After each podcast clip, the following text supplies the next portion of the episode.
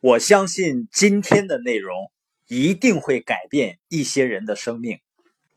我之所以如此确信呢，就是因为它揭示了人们创业失败的根本性的原因。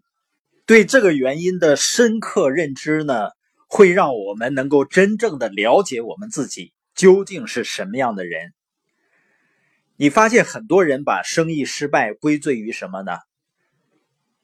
有些人会说生意不行，他无视于在这个生意中成百上千的成功者，或者归罪于经济环境。富爸爸说呢，人们在身处逆境的时候，总喜欢责备别人。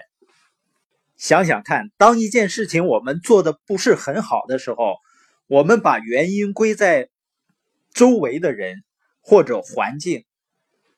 那我们自己还会不会好好的去做下去呢？肯定不会的。所以，当一个人遇到问题，马上找外面的原因的时候，他立刻就原地踏步了。那人们为什么会找外面的原因呢？是因为失望。我不知道你有没有经历过情感上的失望，我想大多数人都经历过。也就是当事情没有像你想象的那么顺利发展的时候，你变成了什么样的人？对于一些人来说呢，失望所引起的情感上的痛苦是如此的强烈，以至于呢，受这种痛苦折磨的人想通过责备别人把痛苦转嫁给别人。我经常会看到一些害怕尝试新东西的人。甚至连尝试的机会都不给自己的人，我都发现呢。大多数情况下，是因为他们害怕失望，他们害怕犯错误或者被拒绝。如果你真的准备启程去实现财务自由，那么富爸爸有一个建议，就是准备好失望。实际上，这是一种积极的态度，而不是消极的态度，因为你准备好失望。你就有把失望变成资产的机会，但大多数人呢，把失望变成了一项负债，一项长期的负债。你听没听到？有的人会说：“我再也不会那么做了。”或者说呢，“我早知道会失败。”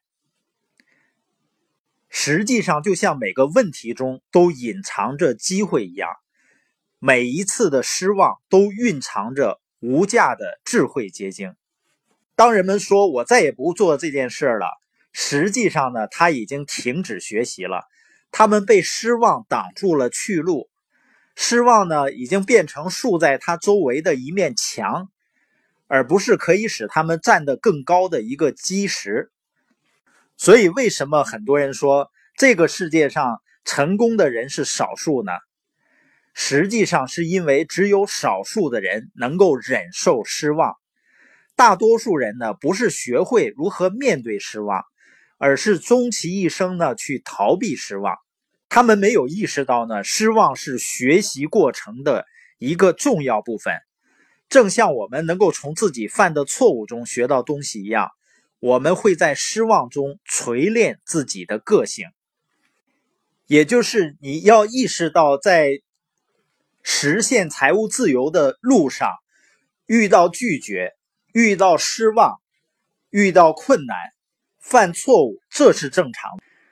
像曹操在赤壁大战前夕，他的人生已经到达巅峰时刻，所以做出“对酒当歌，人生几何”的诗句。因为他拥兵百万，志在必得。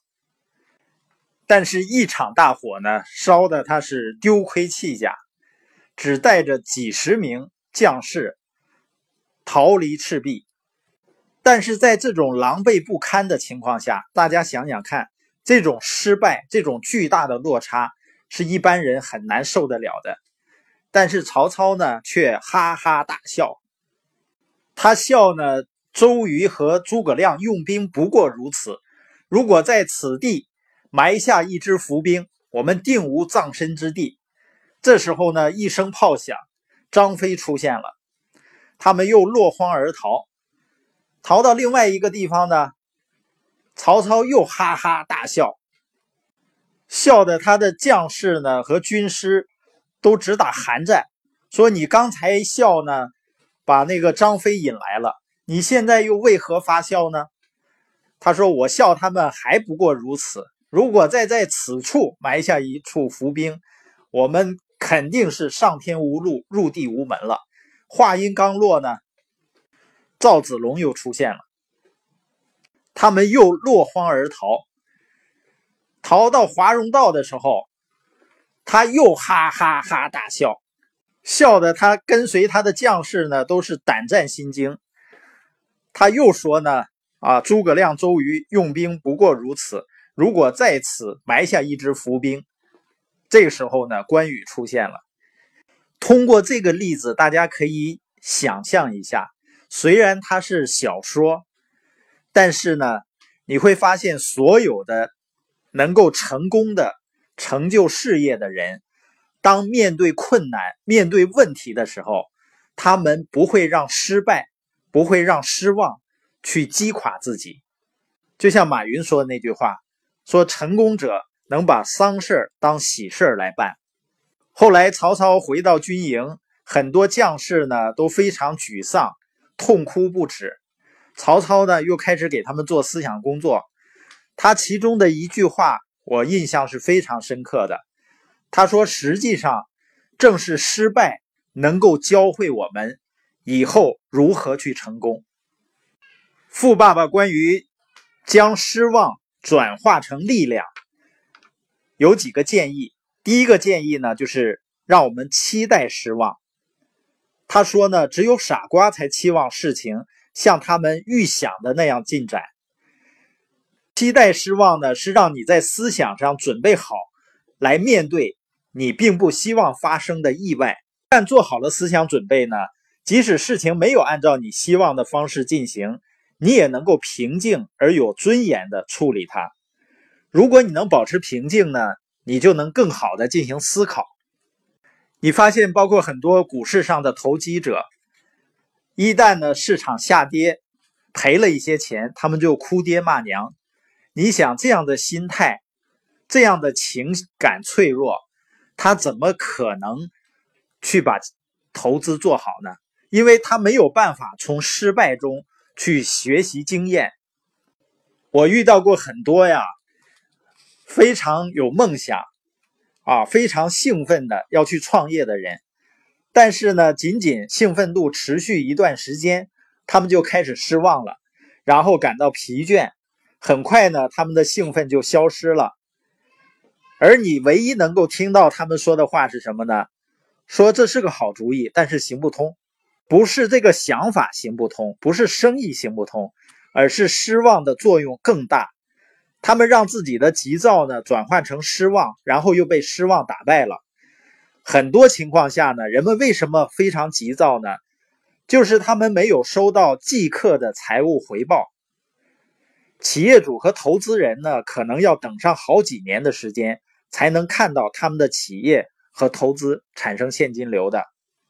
因为成功是需要时间的，并且呢，他们会很清楚。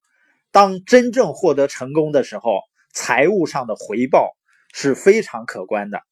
第二个建议呢，就是要找到合适的导师。第三个建议就是善待你自己，因为对于犯错误、失望或者在某件事情上的失败来说呢，最让我们感到痛苦的不是别人怎么来看我们、评价我们，而是我们对自己的态度。因为大多数人在犯错误的时候呢。他们的自责通常远远大于别人对他们的责骂，所以不要去责怪别人，更不要责备自己。实际上呢，每个人都会犯错误的，只要你做事情就会犯错。关键是什么呢？当事情没有按照我们希望的方式进行的时候，我们都会感到不安和失望。不同的地方在于，我们内心如何处理这种失望。富爸爸说呢，成功的大小是用渴望的强烈程度、梦想的大小以及处理失望的方式来衡量的。未来呢，是属于那些能够随着时代的改变而改变，并用个人的失望作为砖石修筑未来的人们。所以，我们要采取行动，迈出一小步，然后记住呢，失败是成功的一部分。雇员和生意人呢，被告知犯错误是不可接受的，而企业拥有人和投资人呢，他们会知道犯错误是他们学习的一种方式。那采取行动这一步的关键是什么呢？就是行动。我们去看书，去观察，去思考，然后去倾听，对我们的教育来说是至关重要的。但是我们还必须开始去做，比如说，在能产生正向现金流的小额房地产上投资。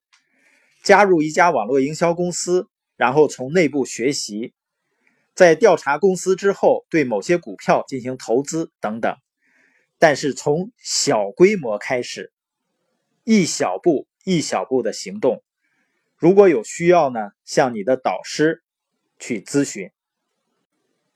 我们要像耐克的广告所说的那样，立刻去做。